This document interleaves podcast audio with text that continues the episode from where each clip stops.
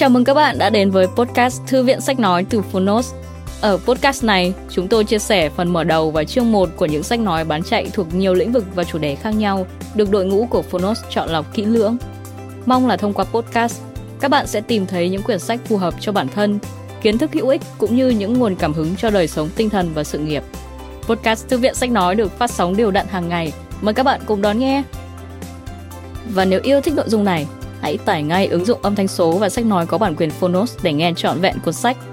Ngoài ra, Phonos còn sở hữu hàng ngàn nội dung hấp dẫn khác như tóm tắt sách, ebook, thiền, chuyện thiếu nhi, chuyện ngủ, nhạc chủ đề, vân vân.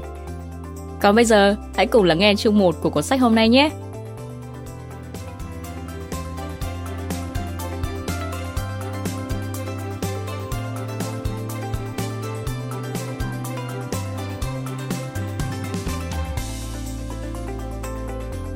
Bạn đang nghe từ Phonos.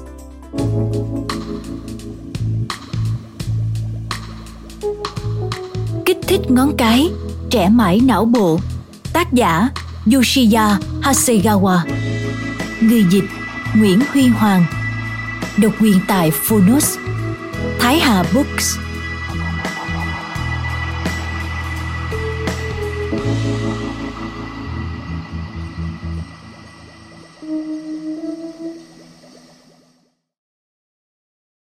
Nhiều loài động vật có thể chạy nhanh hơn con người. Rất nhiều loài động vật có thể bay cao hơn con người. Rất nhiều loài động vật sở hữu sức mạnh lớn hơn con người. Nhưng không có loài động vật nào biết sử dụng đôi tay khéo léo hơn con người.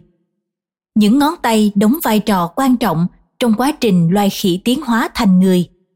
Việc sử dụng ngón tay để cầm nắm hòn đá, từ đó tạo ra công cụ hay để sử dụng thành thạo vũ khí khi săn bắt, hái lượm, vân vân, đã kích thích não bộ phát triển. Bóc tách, nắm, đặt, vắt, xoay. Sự đa dạng của các hoạt động nơi ngón tay thể hiện những mệnh lệnh từ não ngày càng phức tạp. Cứ như vậy, không ngừng hoạt động và phát triển. Tất nhiên, đằng sau đó là sự liên kết chặt chẽ với tác động của các ngón tay. Có thể nói, sự tiến hóa của ngón tay là sự tiến hóa của não bộ. Có một ngón tay quan trọng nhất khi bàn tay thực hiện những mệnh lệnh từ não bộ. Đó là ngón tay cái. Bạn hãy tưởng tượng ra những hoạt động thường ngày của mình, nắm, đặt, vắt, tách. Nếu không có ngón tay cái, chắc chắn bạn sẽ rất khó thực hiện những động tác này, đúng không? Ngón tay cái của con người rất đặc biệt. Có thể gập nó về phía thân của bốn ngón còn lại cũng có thể xoay một cách độc lập với các ngón khác. Trong năm ngón tay, chỉ có ngón cái có thể cử động một cách độc lập như thế. Đặc điểm này giúp chúng ta thực hiện rất nhiều động tác khác nhau. Khi già đi, những điều chúng ta từng thích làm sẽ nguội lạnh dần. Chúng ta sẽ không muốn làm gì, ít ra ngoài hơn, trí nhớ cũng dần không được như trước. Hiện tượng sở thích, ham muốn giảm dần theo tuổi tác này chính là nguyên nhân dẫn đến bệnh suy giảm trí nhớ. Nếu không có ham muốn, lượng máu lưu thông lên não cũng sẽ giảm dần. Chúng ta cứ thế đánh mất những cơ hội để não bộ được hoạt động. Hậu quả là não bộ sẽ bước vào quá trình lão hóa. Tôi luôn nghĩ rằng ngón tay cái tượng trưng cho những ham muốn khao khát trong lòng. Buộc dây giày, cài cúc áo, khóa vòi nước hay cắt rau. Những hành động chúng ta muốn làm đều có sự tham gia của ngón tay này. Và để điều khiển sự tham gia này, não bộ sẽ phải hoạt động. Sau quá trình thăm khám cho hơn 1.000 bệnh nhân bị bệnh suy giảm trí nhớ hàng tháng, tôi đã rút ra một kết luận.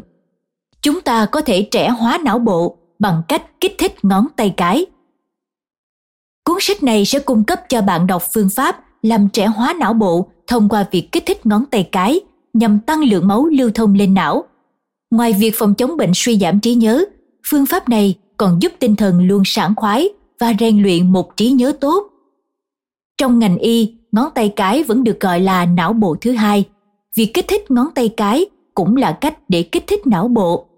Ngay bây giờ, chúng ta sẽ bắt đầu chuyến thám hiểm vào thế giới của ngón tay cái và não bộ.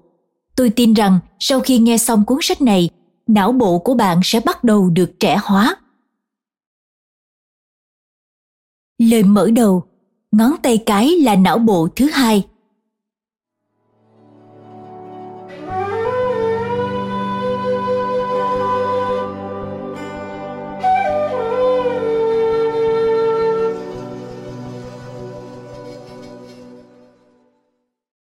Những người hoạt động bàn tay nhiều sẽ ít nguy cơ bị mất trí nhớ hơn.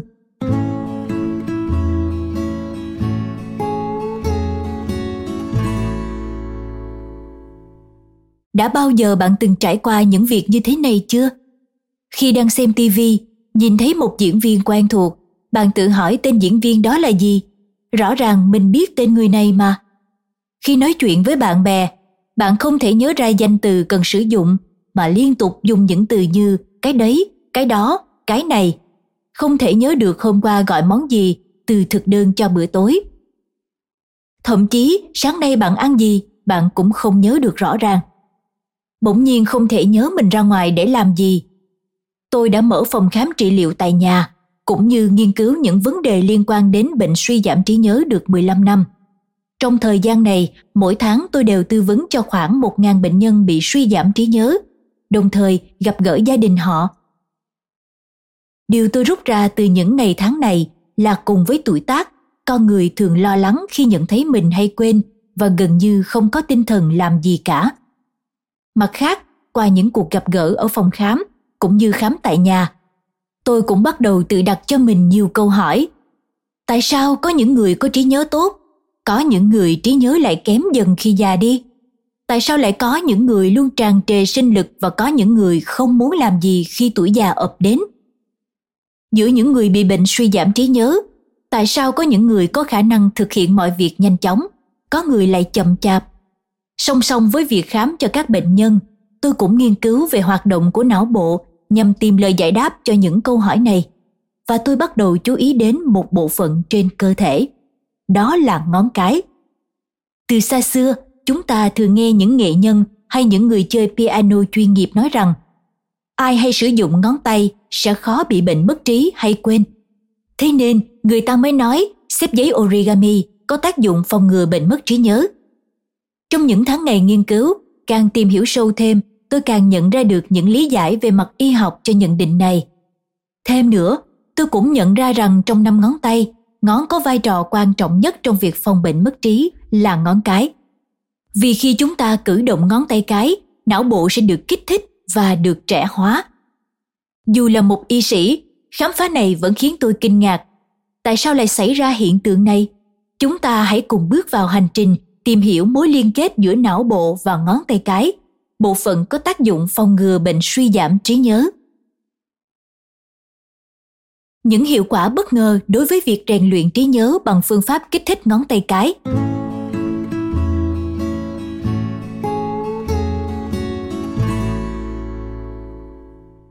mỗi tuần một lần.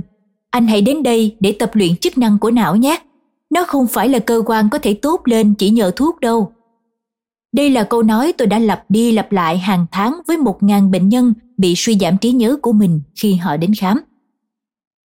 Đúng là hiện tại chúng ta đã có những loại thuốc trị liệu vừa làm chậm quá trình suy giảm trí nhớ, vừa có tác dụng phòng ngừa những tác dụng phụ như chứng hoảng sợ nơi bệnh nhân trị liệu. Tuy nhiên, chúng ta vẫn chưa có thuốc trị dứt điểm căn bệnh này. Vì vậy, tôi luôn quan niệm việc rèn luyện trí não rất quan trọng. Khoa học cũng đã chứng minh rằng nhờ tập luyện, chúng ta có thể đẩy lùi triệu chứng mất trí cũng như làm chậm quá trình mất trí nhớ. Đứng từ phía người y sĩ, tôi luôn muốn bệnh nhân có thể dành ra một giờ mỗi ngày để luyện tập. Tuy nhiên, duy trì tập luyện hàng ngày là việc rất khó. Vì vậy, tôi khuyên bệnh nhân tham gia những khóa rèn luyện trí não do các chuyên gia tổ chức. Hiện nay có hai hình thức được áp dụng trong các cơ sở trị liệu. Hình thức thứ nhất là phương pháp do các bác sĩ vật lý trị liệu tổ chức. Họ sẽ cho người tham gia tập đi bộ giữa hai hàng tay vịn hoặc luyện tập để tăng sức khỏe cơ bắp. Đây là phương pháp trị liệu có mục đích hồi phục những chức năng cơ bản của cơ thể trong sinh hoạt thường ngày. Chúng ta cũng thường gặp các bác sĩ vật lý trị liệu này ở những khoa chỉnh hình Hình thức thứ hai là phương pháp của những nhà trị liệu chức năng. Phương pháp này có mục đích hồi phục chức năng cho bệnh nhân dựa trên những hoạt động rất nhỏ của cơ bắp như khuỷu tay hay các khớp ở ngón tay. cách luyện tập của phương pháp này là cầm nắm những mô hình, đồ vật hoặc dùng đũa để gấp vật từ bên này sang bên kia qua nhiều năm quan sát ở các cơ sở, tôi nhận ra rằng hoạt động trị liệu chức năng này cũng có tác dụng như thói quen rèn luyện hàng ngày, đều tạo nên những kích thích có lợi cho não bộ lý do nói ngón tay cái là não bộ thứ hai.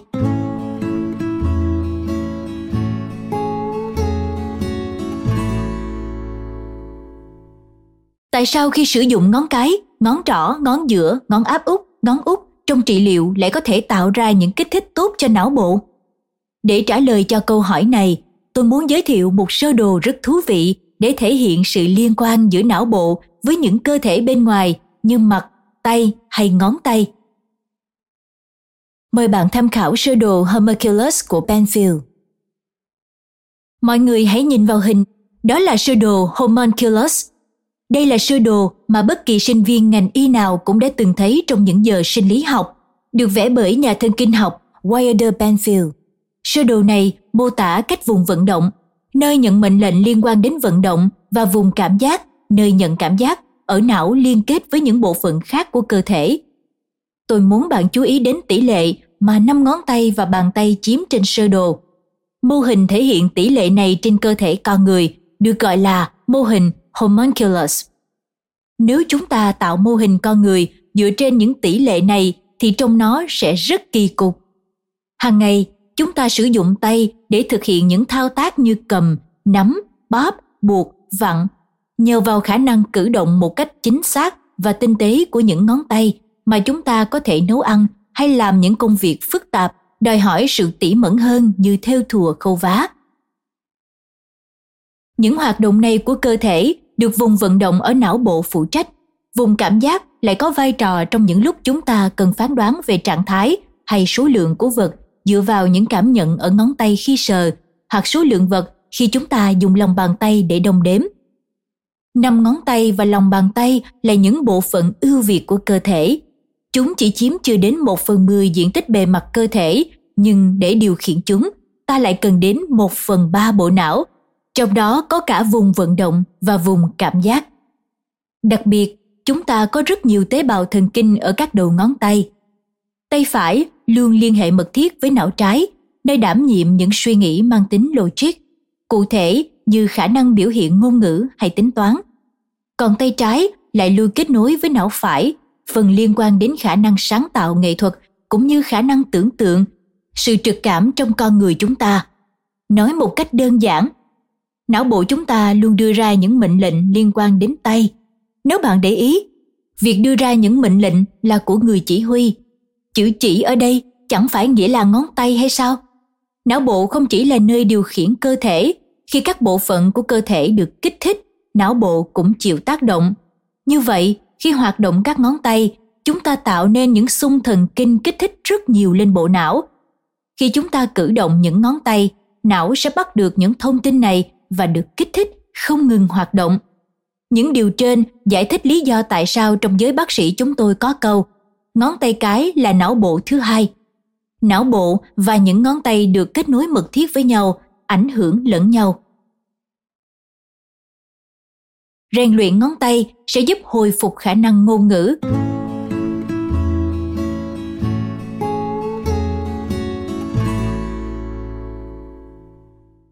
Tại với mô hình homunculus bên trên. Có thể thấy rằng nửa thân dưới của chúng ta có rất ít liên hệ với não bộ. Điều này cũng dễ hiểu, não bộ chỉ yêu cầu nửa thân dưới với những động tác rất đơn giản như gập gối hay xoay cổ chân. Nó không hề đòi hỏi những tác động phức tạp hay tinh tế khác. Ngược lại, hoạt động của tay lại rất tinh tế. Những động tác như cầm, nắm hay cắt một vật đều rất phức tạp thực hiện những động tác tưởng chừng đơn giản này cần rất nhiều mệnh lệnh từ não bộ dù có bị bịt mắt chúng ta cũng có thể cử động từng ngón tay theo thứ tự ngón cái ngón trỏ ngón giữa ngón áp út ngón út chúng ta cũng có thể thực hiện những động tác rất tỉ mỉ như gập dần các ngón tay hay gập riêng từng ngón tay một đây là minh chứng cho việc vùng vận động và vùng cảm giác ở não bộ đang hoạt động rất nhiều tuy nhiên có những bệnh nhân bị nhồi máu não do gặp tổn thương ở vùng vận động và vùng cảm giác nên không thể cử động ngón tay theo ý muốn. Việc không thể sử dụng vùng não điều khiển hoạt động của những ngón tay, bộ phận chiếm đến một phần ba đại não sẽ dẫn đến rất nhiều tác hại cho cuộc sống sinh hoạt bình thường sau này. Vì vậy, những bệnh nhân bị nhồi máu não chắc chắn sẽ được tập luyện phục hồi theo chỉ đạo của bác sĩ trị liệu chức năng. Khi thực hiện những liệu trình này, người ta sẽ đánh giá chủ yếu dựa trên sự phục hồi của tay và các ngón tay. Quá trình phục hồi này giúp kích thích vùng vận động và vùng cảm giác nhờ những kích thích trên một khu vực rộng ở não. Bằng cách vận động những ngón tay, chúng ta có thể làm tăng lượng máu tuần hoàn, từ đó giúp hoạt động cơ thể được phát triển. Vào phương pháp phục hồi được bác sĩ trị liệu chức năng hướng dẫn, chúng ta không chỉ có thể phục hồi khả năng vận động của tay chân mà còn có thể hồi phục khả năng ngôn ngữ cũng vì lý do này. Có thể nói, nếu coi hoạt động điều trị phục hồi theo cách này là hồi phục não bộ thì cũng không sai. Ngón tay cái là ngón tay của những mong muốn.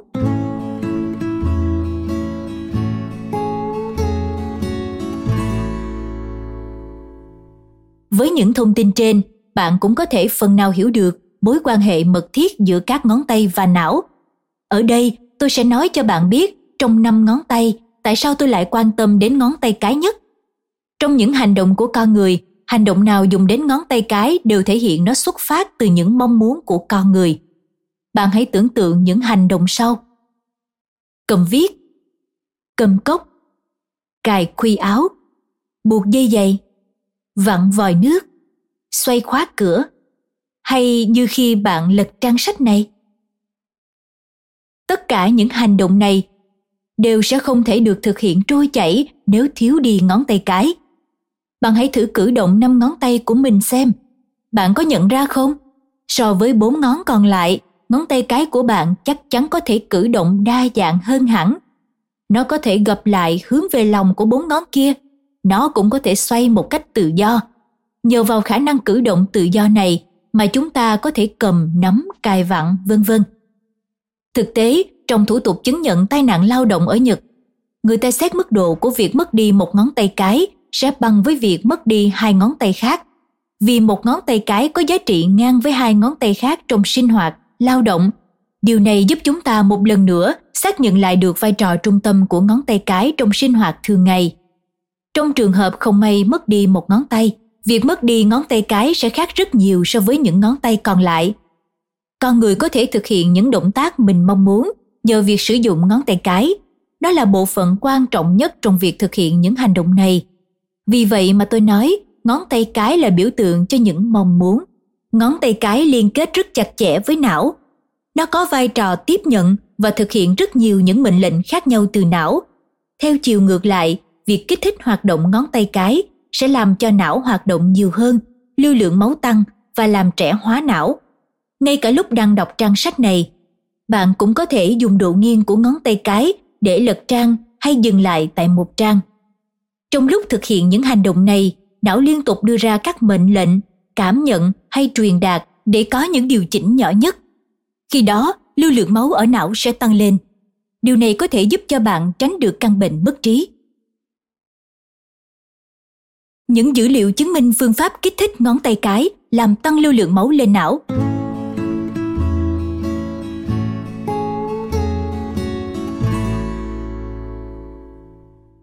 Tuy nhiên, những điều tôi nói ở trên không có nghĩa là chúng ta chỉ cần cử động ngón tay một cách vô thức là được. Trong nhiều năm làm việc với các bệnh nhân, kết hợp cùng nghiên cứu, tôi đã tìm ra phương pháp rất đơn giản, đó là phương pháp kích thích ngón tay cái vì phương pháp này chỉ đòi hỏi một phút mỗi ngày và cách thực hiện cũng rất đơn giản nên ai ở đâu cũng có thể thực hiện theo. Nội dung cụ thể tôi sẽ trình bày sau, nhưng trước hết chúng ta hãy cùng xem những dữ liệu kết quả của việc thực hiện phương pháp này để hiểu được hiệu quả nó đem lại. Những dữ liệu tôi giới thiệu sau đây cho thấy sự thay đổi của lưu lượng máu trong não được đo bằng máy Labniers, LABNIRS, thiết bị sử dụng tia cận hồng ngoại để tái hiện hình ảnh các chức năng của não, được chế tạo bởi nhà sản xuất hàng đầu về thiết bị đo đạc phân tích, cơ sở chế tác Shimazu Labniers có thể đo đạc sự biến đổi lưu lượng máu khi não tiếp nhận thông tin từ thị giác, thính giác hay xúc giác dựa trên hoạt động của hemoglobin gắn oxy. Hemoglobin gắn oxy là máu đưa oxy đến các bộ phận của não như vùng cảm giác, vùng vận động thông qua các mau mạch. Mời bạn tham khảo hình ảnh máy Lapnius và sơ đồ sự thay đổi hemoglobin gần oxy theo từng bài tập được đính kèm trên ứng dụng. Theo biểu đồ cột ở trên, khi thực hiện chính bài tập kích thích ngón tay cái, nếu so với lượng hemoglobin gắn oxy là 0,00 lúc bình thường, chúng ta có thể thấy được ở bất kỳ bài tập nào, lưu lượng máu của não cũng tăng lên rõ rệt. Trong đó tôi muốn bạn chú ý vào biểu đồ của bài tập thứ nhất. Đây là biểu đồ thể hiện những biến đổi khi thực hiện bài tập cơ bản nhất của phương pháp kích thích bằng cách gập ngón tay cái. Chúng ta có thể thấy khi chỉ gập khớp tay đầu tiên của ngón tay cái, lưu lượng máu ở vùng cảm giác, vùng vận động ở đỉnh đầu cũng như lưu lượng máu ở vùng thùy trán đều tăng. Nhìn vào biểu đồ, ta cũng có thể thấy rằng nếu sử dụng phương pháp kích thích riêng biệt trái phải, bài tập 4 đến 6, vận động riêng biệt ngón tay cái của hai bàn tay sẽ làm tăng kích thích lên vùng vận động của não rất nhiều. Còn với phương pháp kích thích bằng ấn bóp, bài tập 7 đến 9, sử dụng ngón tay cái để ấn vào lòng bàn tay. Khi con người cảm nhận được ý thức muốn ấn cũng như cảm giác bị ấn vào lòng bàn tay, lưu lượng máu ở vùng thùy trán sẽ được kích thích và thay đổi đáng kể. Chính hiệu quả lớn từ phương pháp kích thích ngón tay cái.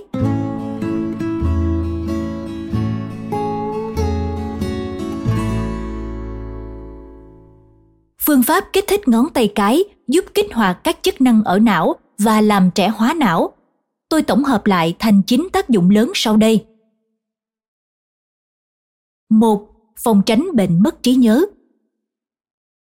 Diện tích bề mặt của ngón tay và tay chỉ chiếm 1 phần 10 diện tích toàn bộ bề mặt cơ thể. Tuy nhiên, để điều khiển nó lại cần sử dụng đến 1 phần 3 thể tích đại não. Việc cử động tay và ngón tay sẽ giúp làm tăng trên 10% lượng máu lưu thông ở vùng vận động và vùng cảm giác của não. Đây là cách để tạo kích thích cho não, phát huy khả năng phòng tránh bệnh mất trí nhớ. 2. Kéo dài cuộc sống khỏe mạnh khi về già. Tuổi thọ là nỗi bất an thường trực của những người bước qua tuổi 60.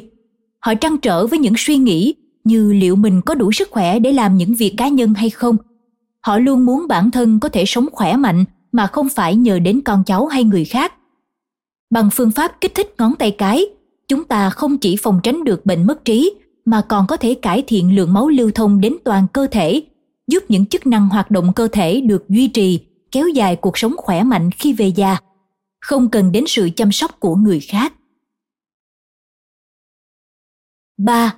Tăng cường sinh khí. Hành động của con người luôn xuất phát từ những ham muốn của bản thân. Nếu thiếu đi suy nghĩ muốn làm gì đó, muốn đạt được điều gì đó, chúng ta sẽ chẳng có động lực để làm gì cả. Ẩn sâu những hành động sử dụng ngón tay cái như lấy một vật nắm một vật, luôn có sự tồn tại của ham muốn nơi bản thân chúng ta. Vì vậy, để nói ngón tay cái là biểu hiện của những ham muốn và đồng thời cũng là biểu hiện của ý chí con người. Rất nhiều người khi bắt đầu bước vào tuổi già, điều đầu tiên họ cảm nhận là hiện tượng giảm ham muốn nơi bản thân. Họ sẽ thấy bằng cách nào đó, sinh khí trong người giảm đi, không còn muốn làm gì nữa. Đây chính là biểu hiện của sự lão hóa ở não. Bằng phương pháp kích thích ngón tay cái chúng ta có thể phục hồi lại những ham muốn hay ý chí của mình một cách tự nhiên 4. Giảm nóng giận Đầu ngón tay chúng ta không chỉ có những mau mạch mà còn là nơi tập trung của nhiều dây thần kinh. Hệ thần kinh tự chủ có chức năng giúp chúng ta điều khiển những hoạt động trong ngày. Tuy nhiên, với lối sống hiện đại, chúng ta sử dụng phần lớn thời gian trong ngày chỉ để làm vài việc với cùng tư thế như ngồi trước máy tính, dùng điện thoại, đọc tài liệu hay xem tivi. Vì lối sống này, não sẽ cảm thấy cơ thể chúng ta đang trong tình trạng không tự giác nhận thức. Kết quả là hệ thần kinh tự chủ bị nhiễu loạn, cơ thể dễ rơi vào trạng thái stress, dễ tức giận, mỏi khớp, đau vai, không ngủ được, vân vân. Để giải quyết vấn đề này, chúng ta phải hồi phục cơ thể đã mệt mỏi vì stress cách tốt nhất vẫn là để cơ thể được vận động trong môi trường tự nhiên rộng lớn. Nhưng ngoài ra, cũng có cách rất đơn giản có thể tự thực hiện ngay tại nhà. Đó chính là phương pháp kích thích ngón tay cái. Chúng ta có thể chữa lành nhờ vào những kích thích đến hệ thần kinh ở đầu ngón tay. Bằng cách này, hệ thần kinh tự chủ sẽ được điều chỉnh lại trạng thái cân bằng, làm tan biến những mệt mỏi hay cáu giận do stress. 5. Tăng cường trí nhớ Phương pháp kích thích ngón tay cái sẽ kích thích toàn bộ bao gồm cả vùng vận động và vùng cảm giác, cải thiện các chức năng của não. Việc này sẽ giúp giảm đi số lần bạn tự dằn vặt. Mình không thể nhớ tên người này, mình không thể nhớ đã để cái gì ở đâu. Đó là nhờ vào việc tăng lưu lượng máu, dẫn đến ngăn chặn sự thoái hóa chức năng lưu ký ức ở thùy trán. 6. Giúp ổn định giấc ngủ. Khi đã có tuổi, giấc ngủ của chúng ta cũng không sâu như trước, khiến chúng ta thỉnh thoảng lại thức dậy giữa đêm. Một trong những nguyên nhân của việc này là do sự mất cân bằng hệ thần kinh tự chủ. Vì tay và ngón tay của chúng ta tiếp xúc với môi trường bên ngoài rất nhiều, nên những dây thần kinh cảm giác, những kích thích ở đây rất phát triển. Chỉ cần những kích thích nhỏ cũng dễ dàng truyền đến não điều này có hiệu quả điều chỉnh lại sự cân bằng ở hệ thần kinh giao cảm và hệ thần kinh đối giao cảm, còn gọi là hệ thần kinh phó giao cảm thực hiện phương pháp kích thích ngón tay cái, giúp tăng những chất gây hưng phấn, được tiết ra làm giảm stress và tạo ổn định giấc ngủ 7. Chữa chứng buốt đầu ngón tay Đầu ngón tay là nơi tập trung nhiều mao mạch là vị trí tập kết của những dòng máu chảy trong cơ thể. Ngoài ra, đầu ngón tay cũng là nơi chuyển giao giữa động tĩnh mạch, nơi mà máu đã chảy trong động mạch sẽ chuyển sang tĩnh mạch trong hệ tuần hoàn máu. Việc dùng ngón tay cái bấm vào đầu các ngón tay giúp cho áp lực động mạch tăng lên, đẩy nhanh quá trình máu chuyển sang tĩnh mạch, giúp cải thiện dòng chảy của máu trong cơ thể. Thực tế, trong những bài giảng của mình, khi tôi yêu cầu các vị khách thực hiện phương pháp kích thích ngón tay cái này thì mặc dù họ vẫn chỉ ngồi trên ghế thôi nhưng cơ thể họ lại nóng lên thậm chí toát mồ hôi 8. Tăng cường các chức năng vận động thường ngày Đối với bác sĩ chữa trị những bệnh nhân mắc bệnh hay quên, việc nhận được thông tin bệnh nhân không làm gì, chỉ ở nhà là điều đáng lo ngại nhất. Việc ở nhà và không làm gì chắc chắn sẽ làm cho các chức năng vận động bị thoái hóa. Tất nhiên, việc mất đi mong muốn ra khỏi nhà là do vấn đề về tâm lý thì cũng không thể trách được. Nhưng phương pháp kích thích ngón tay cái có thể làm cho bệnh nhân lấy lại được sinh khí, tăng cơ hội ra ngoài và hoạt động. Đó là nhờ vào việc cải thiện lưu lượng máu ở não cũng như huyết lưu ở toàn cơ thể, từ đó giúp cải thiện các chức năng vận động. 9 ổn định huyết áp. Chúng ta thường bị stress bởi những công việc thường ngày. Stress sẽ sinh ra những kích thích thừa lên các dây thần kinh giao cảm của hệ thần kinh tự chủ. Những kích thích thừa này sẽ làm tăng huyết áp, liên quan đến những bệnh về tim mạch hoặc mạch máu não. Như tôi đã nói, phương pháp kích thích ngón tay cái sẽ làm cho sự lưu thông của máu huyết trong cơ thể không chỉ riêng ở não được cải thiện, giúp làm cân bằng lại hệ thần kinh tự chủ vì vậy, cũng có thể làm ổn định được huyết áp. Hãy tưởng tượng về trò chơi nặng đất sét.